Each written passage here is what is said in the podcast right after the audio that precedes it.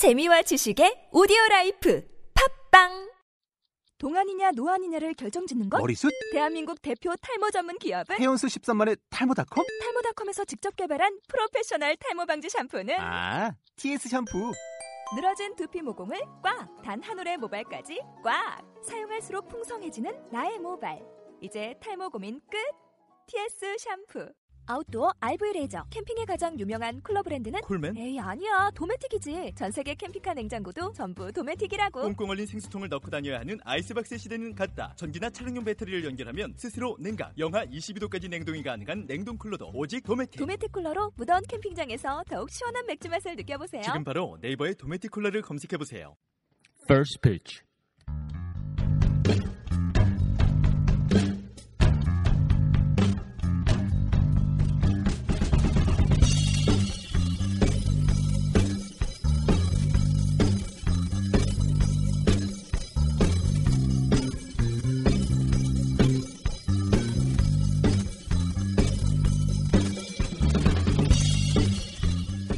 안녕하세요, 여러분. 데니얼 킴입니다. 퍼스트피치 이천십사 년 일월 십삼일 월요일 오후에 인사드립니다.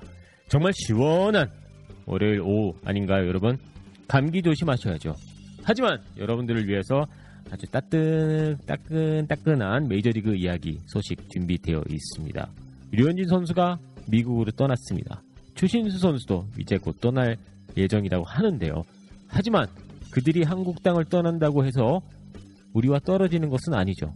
분명히 그들은 야구 경기를 통해서 우리와 함께 할 것입니다. 경기를 통해서 함께하는 류현진 선수 그리고 추신 선수. 하지만 퍼스트피치도 마찬가지입니다. 예, 퍼스트피치를 통해서 또 방송을 통해서 여러분들과 함께하는 방송인데 함께 해주셔서 감사합니다. 이번 주말 상당히 어, 사건 사고들이 많았죠, 여러분. 예, 좀 우울한 소식도 들려오는 건 사실입니다. 자, 하지만 이런 게 또 야구이고 이런 게 또 인생 아니겠습니까? 자, 여러분 오십육 회 함께 해주셔서 감사하고요. 지금서부터 달려가겠습니다, 여러분. 벨트 꽉 매주시고요.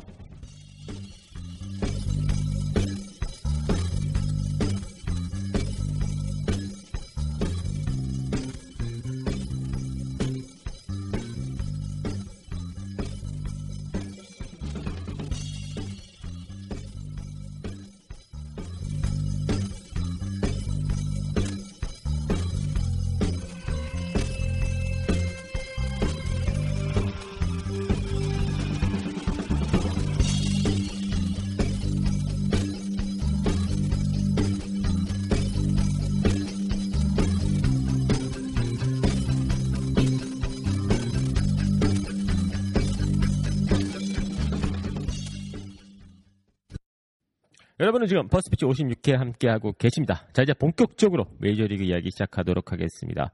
국내에서 있었던 메이저리그 이야기 처음 아, 첫 코너로 소개를 시켜드리려고 하는데요. 자, 여러분들도 아, 들으셨을 것 같아요. 자, 아, 추신수 선수가 정말 아, 오랜만에 아, 방송 인터뷰가 있었습니다. 뭐 예능 출연은 아니고요. 아, 제이티비씨 아홉 시 뉴스 손석희 앵커가 진행하는 그 뉴스에 아, 인터뷰를 했죠. 방송 인터뷰였는데. 정말 오랜만에 어, 그 티비를 통해서 음, 또 뉴스라는 프로그램을 통해서 만날 수 있는 추신수 선수였기 때문에 상당히 기대를 하고 저는 이 인터뷰를 봤습니다. 손석희 씨가 요즘 그 아홉 시 뉴스의 바람을 돌풍을 일으키고 있죠.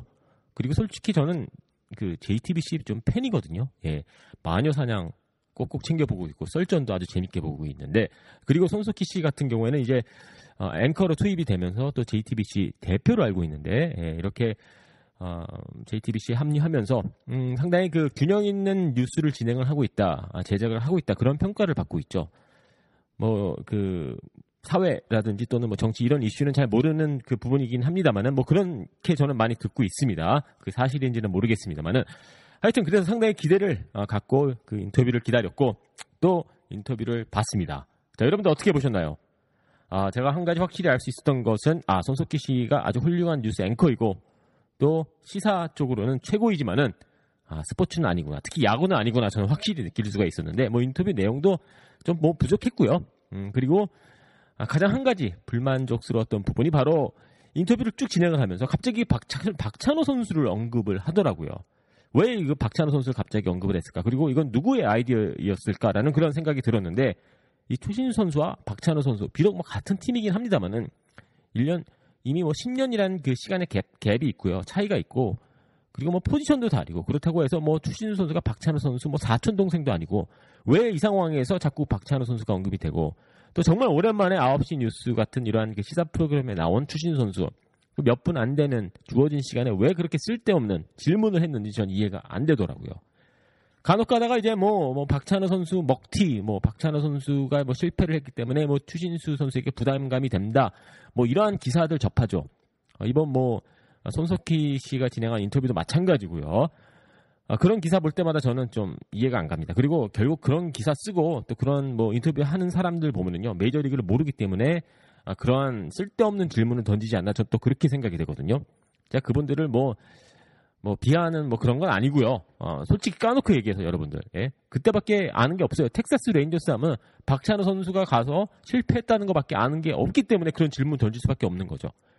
존 데니얼 산전이 어떻고, 다루비시 유가 어떻고, 론 워싱턴 감독이 어떻고, 뭐 이런 거 모르니까 생각나는 게 아마 뭐 박찬호 선수밖에 없기 때문에 그런 질문이 나올 수밖에 없, 없는 게 아닌가, 또 저는 그렇게 생각이 됩니다. 자, 그렇다면 박찬호 선수가 실패했나요? 저는 실패했다고 생각 안 하거든요. 물론 계약, 엄청난 좋은 계약 조건을 받고 가, 가긴 했습니다만은 최선을 다했기 때문에 저는 실패했다고 생각하지 않습니다. 다만 결과는 좋지 않았어요.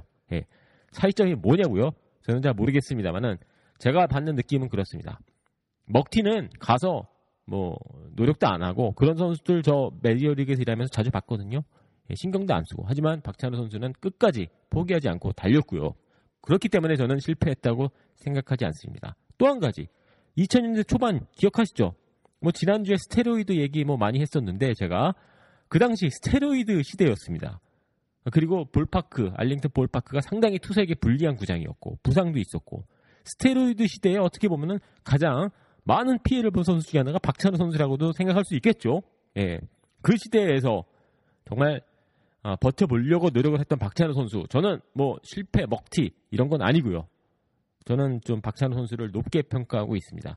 뭐 그 나중에 뭐 한국 오고 뭐 이런 거는 뭐 다른 이야기고, 그 당시 텍사스 레인저스 있었던 시절 박찬호 선수를 평가하자면은 저는 뭐 최선을 다했기 때문에 후회 없다, 뭐 이렇게 생각하고 있고, 지금에 와서 뭐 먹튀다, 뭐 박찬호 선수 때문에 추신수 선수가 뭐 더 더 부담감을 갖는다, 그거는 뭐 이건 아니죠. 아닌가요, 여러분? 여러분들 어떻게 생각하시나요? 지금 와서 꼭 박찬호 선수를 이야기를 하면서 추신수 선수 텍사스 뭐 이렇게 엮는 거, 저는 좀 아마추어스럽다, 뭐 이런 느낌이 들었습니다. 그래서 이번 인터뷰만큼은 상당히 전 실망을 했고요. 아, 그리고 또 옆에 계신 그 여자 앵커분 계셨는데, 아, 그분도 야구 잘 모르시는데 억지로 막 그 어, 누가 누군가에서 도움을 받았는지 뭐 이런 저런 질문을 했는데, 이 질문을 물어보는 과정이 물어는 보고 있는데 본인이 뭘 물어보는지 모르는 것 같다는 저 느낌을 받았거든요. 네, 차라리 제이티비씨에 제가 아는 아주 유능한 스포츠 기자분들 계시는데, 그분을 그냥 그분 중에 한 명을 앉혔으면은 더 전문성 있고 더 좀 알찬 내용이 되지 않았을까, 뭐 그런 생각이 들었습니다. 하지만 뭐 짧게나마 추신 선수의 모습 볼 수 있어서 좋았고요. 어, 그날 인터뷰를 진행하셨던 손석희 앵커뿐만이 아니라 뭐 제작진 여러분 뭐 수고하셨겠지만은 조금 뭔가 부족했다는 느낌 지울 수가 없었습니다.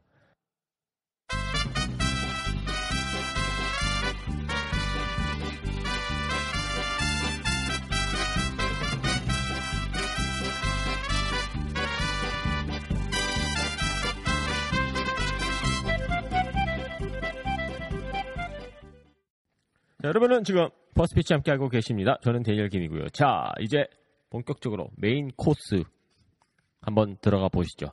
아무래도 오늘 뭐 톱 뉴스는 알렉스 로드리게스 선수 이야기가 아닌가 생각이 되는데요. 자, 드디어 소식이 들려왔죠. 여러분들도 지금쯤이면 알고 계실 거라고 어, 저는 그렇게 생각이 되는데, 자, 알렉스 로드리게스 선수가 결국에는 이천십사 년 뛰지 못하게 됐습니다. 음, 결국 뭐 아, 그동안 오고 갔던 양측의 주장, 아, 하지만은 이제 결론이 났죠.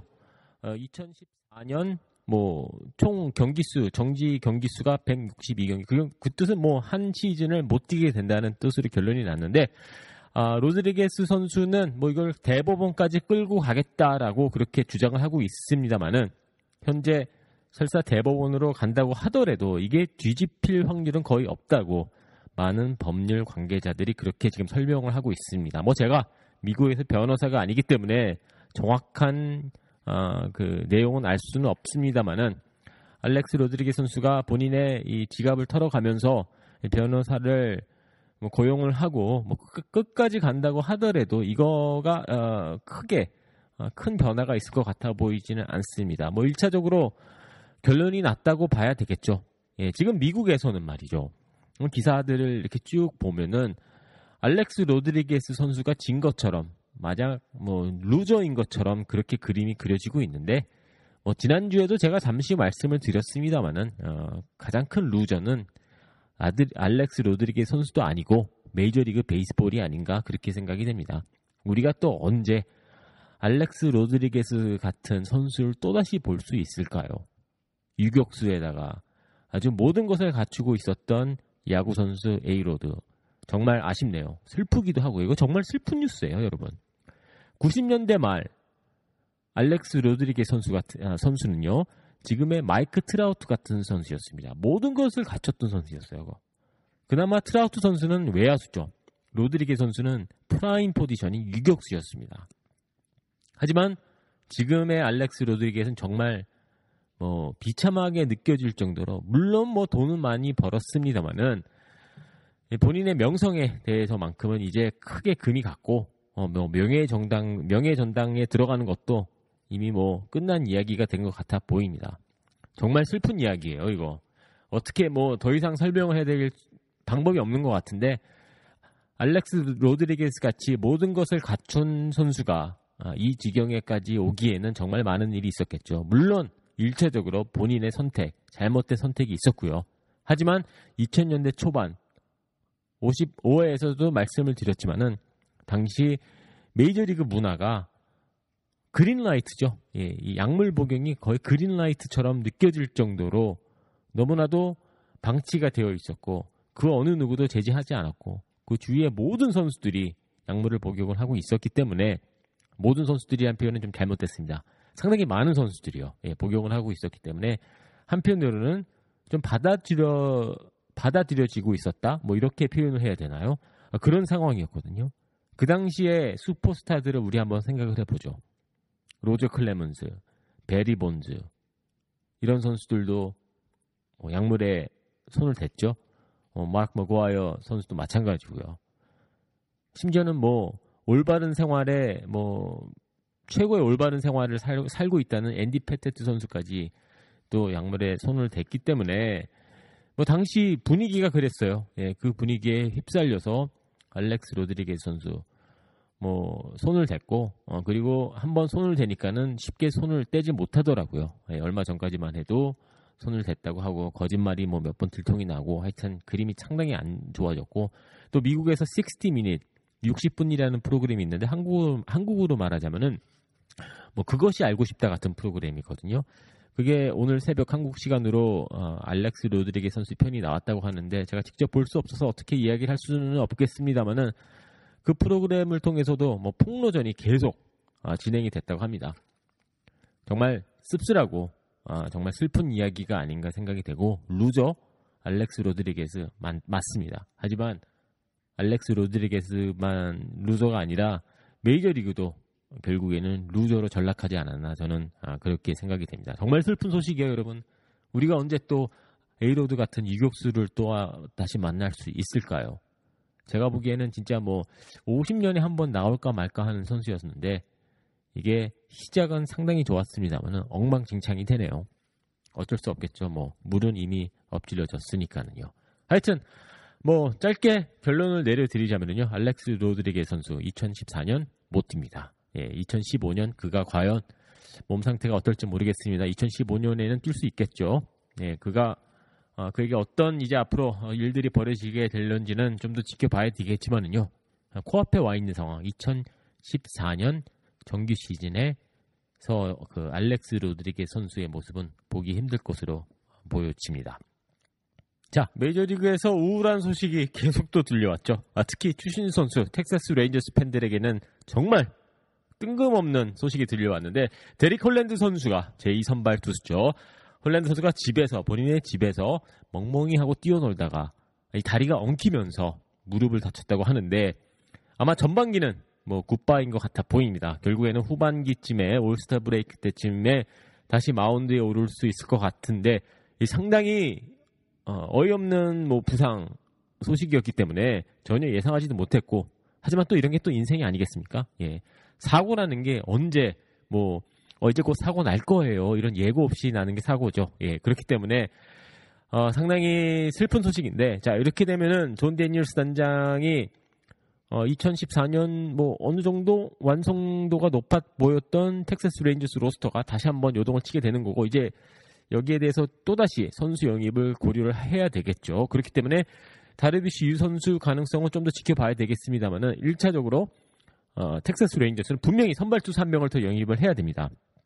데니얼스 단장이 아, 지금 뭐 다르비시 유 선수 이외에 어, 확실한 원투펀치를 위해서 데릭 홀랜드 선수를 생각을 하고 있었는데 엘에이 다저스를 말하자면 그레인키 선수가 다친 거나 마찬가지거든요. 예, 그렇기 때문에 빨리 지금 움직여야 되는 상황이고 아직까지 타나카 선수에 대해서는 그렇게 큰 관심이 없다라는 그러한 공식적인 입장을 보였지만은 여러분들 데니얼스 단장에게 한번 속으셨죠? 예, 추신수 선수 영입할 때도 데니얼스 단장이 뭐라고 했죠? 더 이상 뭐 큰 영입은 없다, 대형 계약은 없다. 그렇게 큰 소리 쳐놓고 추신수 선수가 계약을 했기 때문에 데니얼스 단장이 언론과의 인터뷰에서 말하는 거 믿으면 안 됩니다, 여러분. 예, 이미 한번 겪으셨죠. 여러분들이 더 잘 아실 거라고 생각이 되는데 일단은 다나카 선수 가능성도 데릭 홀랜드 선수 때문에 조금 더 높아지지 않았나 아, 그렇게 생각이 됩니다. 자, 우울한 소식 이 정도로 정리하죠. 예, 알렉스 로드리게스 굿바이 이천십사 년 그리고 어, 데릭 홀랜드 선수 아쉽게도 이천십사 년 시즌 어, 부상자 명단에서 시작을 하게 됐습니다. 홀랜드 선수 여러분들 기억하시나요? 넥센 히어로즈 모자 얻으려고 넥센 선수들에게 구걸을 했던 선수이고 또 하나 건네봤자 기분 좋게 사진까지 찍으면서 그랬던 선수였는데 참 호감이 가는 선수인데 아, 아쉽네요. 하지만 빨리 아, 잘 잘해서 마운드에 오르는 모습 빨리 볼 수 있었으면 좋겠네요.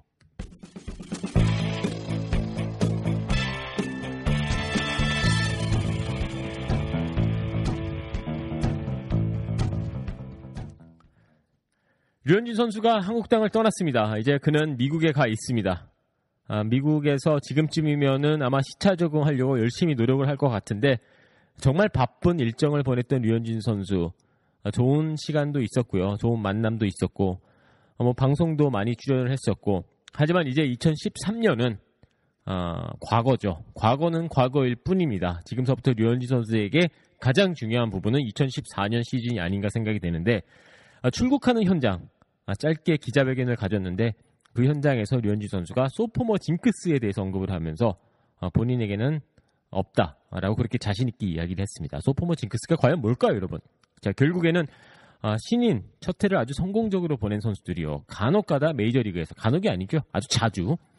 아, 이 년차 들어가면서부터 성적이 좋지 않게 아, 그러한 흐름을 의미하는 부분인데 결국에는 가장 큰 이유 중에 하나가 일 년 동안 한 해를 보내면서 뭐 노출이 되고 또 데이터도 쌓여지면서 이제 상대팀 선수들이 그 선수, 그 신인 선수였던 그 선수를 파악을 하게 되는 거죠. 일 년 때, 일 년차 신인 때는 너무도 모르는 게, 아는 게 없었기 때문에 모르는 상황에서 당했던 거였고 이 년차 들어가서는 공도 몇 번 받고 한번 경험을 해보면서 아, 이 선수는 어떻게 상대해야 되겠다. 이런 노하우가 쌓이면서 이제 이 년차 들어가면서 때론 많은 신인급 선수들이 고생을 하죠. 하지만 류현진 선수에게도 그러한 과정이 있을까요?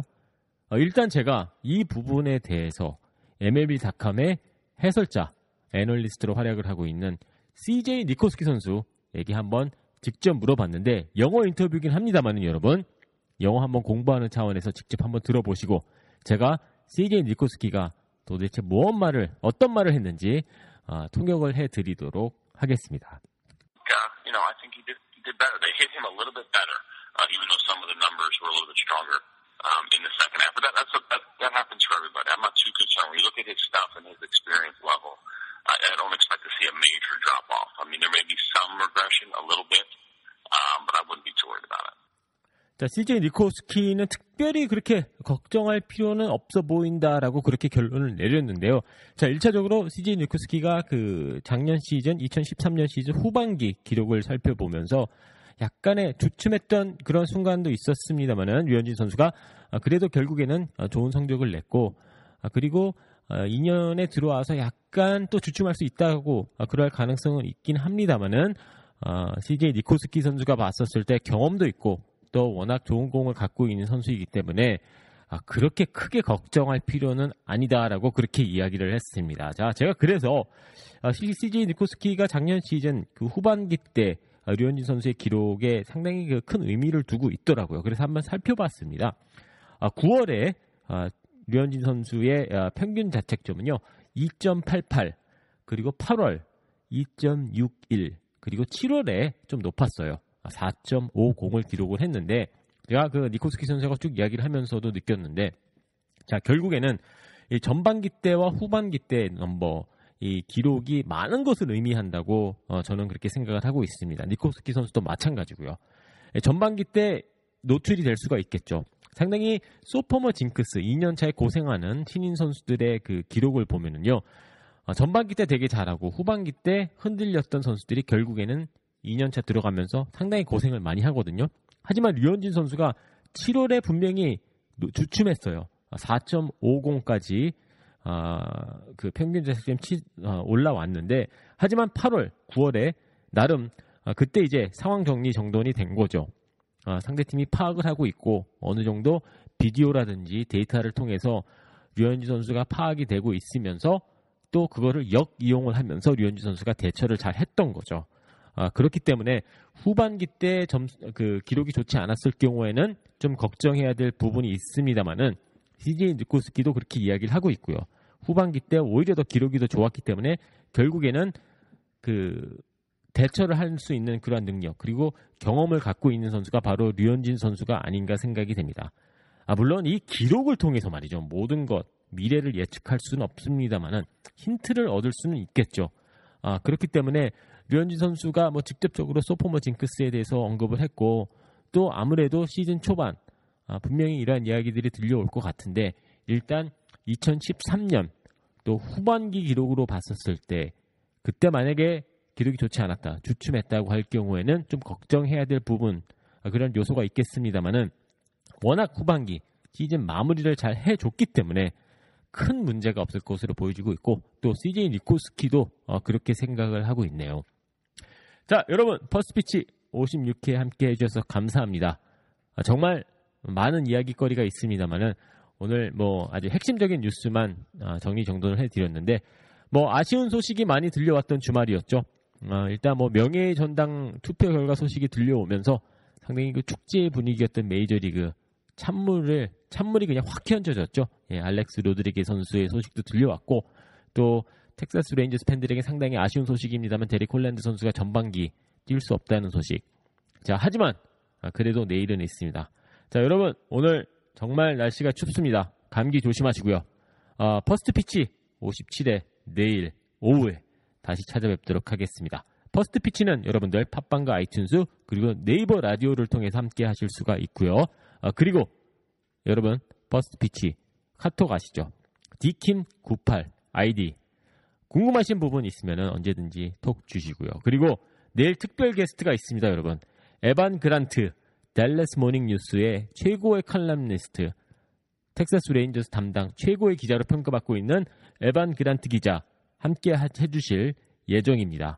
물론 스튜디오에 오시는 건 아니고, 예, 전화로 말이죠. 궁금하신 분, 궁금하신 점 있으시면 에반 그랜트 선수의 아, 선수가 아니죠. 예, 기자에게 뭘 물어볼까요, 여러분들? 아이디어 있으시면요 댓글이나 카톡을 통해서 어, 알려주시고요. 함께해 주셔서 감사합니다. 오늘 마무리 잘 하시고요. 저는 내일 오후에 다시 찾아뵙도록 하겠습니다.